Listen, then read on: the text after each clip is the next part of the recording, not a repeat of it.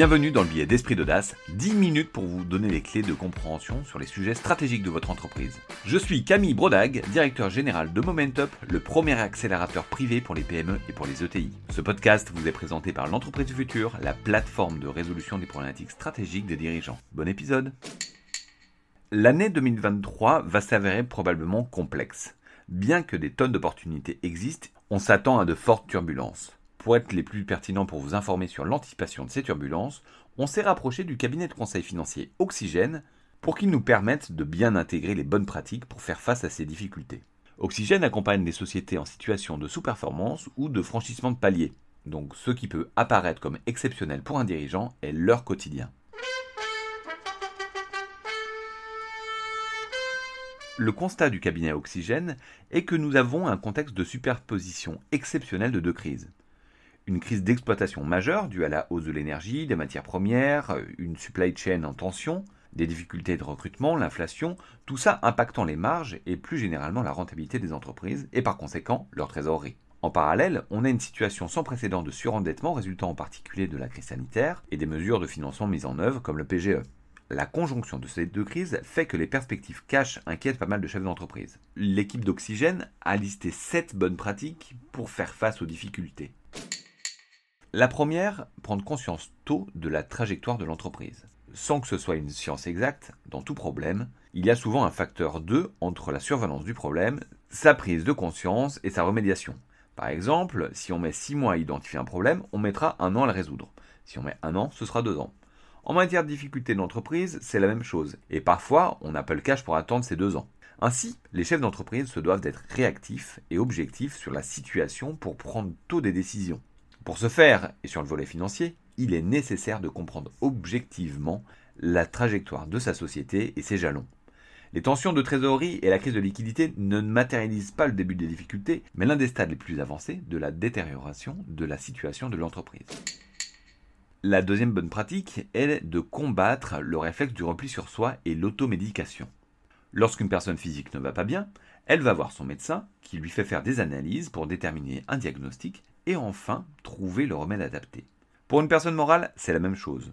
En tant qu'entrepreneur, il y a tous les jours des sujets un peu stressants, donc les peu graves, on les assume, c'est la vie d'entrepreneur. Mais si certains peuvent être un peu plus compliqués, il faut aller voir un professionnel. Sa compétence ainsi que son œil indépendant et objectif de la situation permettront de faire la bonne analyse, d'avoir le bon diagnostic et vous permettre de trouver le bon remède.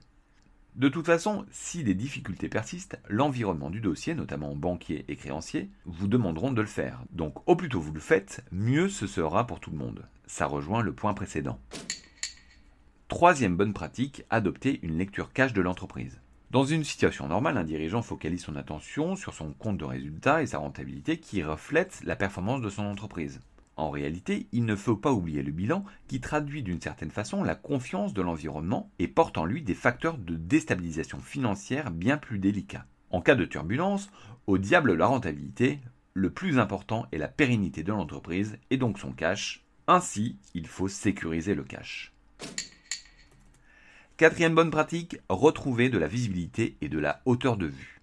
Il est difficile en cas de turbulence de prendre du recul, mais il est nécessaire de le faire.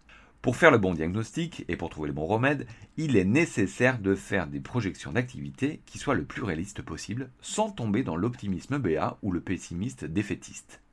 Faire des projections ne veut pas dire acheter de la certitude, les projections ne doivent pas se faire à la virgule près, mais il faut projeter et intégrer les effets probables de la multitude des possibles et les leviers induits, ce qui se traduit par des chiffres, notamment d'un point de vue cash.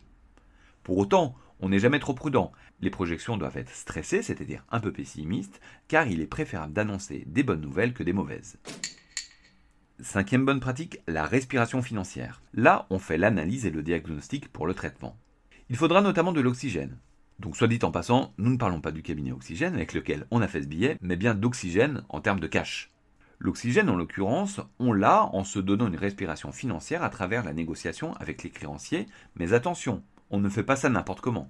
L'idée ici est d'échelonner ou d'écraser une partie des créances ou des dettes pour se donner de l'air. La restructuration financière est nécessaire mais pas suffisante. Ce n'est pas une fin en soi. La question fondamentale est de profiter de cette respiration financière qu'on aura pour s'interroger et corriger le modèle économique. Donc on pensera stratégie, opération, taille critique, etc.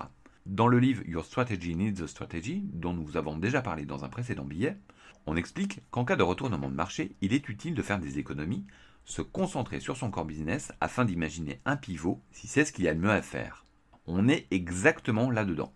Pour revenir à la procédure amiable, il ne faut pas s'engager dans une procédure sans objectif précis et préalablement défini. Et il faut autant que possible privilégier les procédures courtes.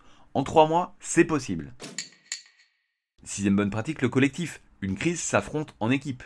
La direction et la gestion d'une entreprise est un sport d'équipe. Le dirigeant est certes le capitaine, mais il a aussi une équipe, interne, un staff, externe, des conseils, adaptés pour gagner ses matchs.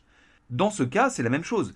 Il faut à la fois une équipe interne correctement définie et mobilisée pour être sur le terrain, et une task force externe spécialisée dans ce type d'opération. Il y aura souvent un avocat, un financier, parfois un stratège, constituant une force de frappe et de réflexion additionnelle capable d'insuffler le changement.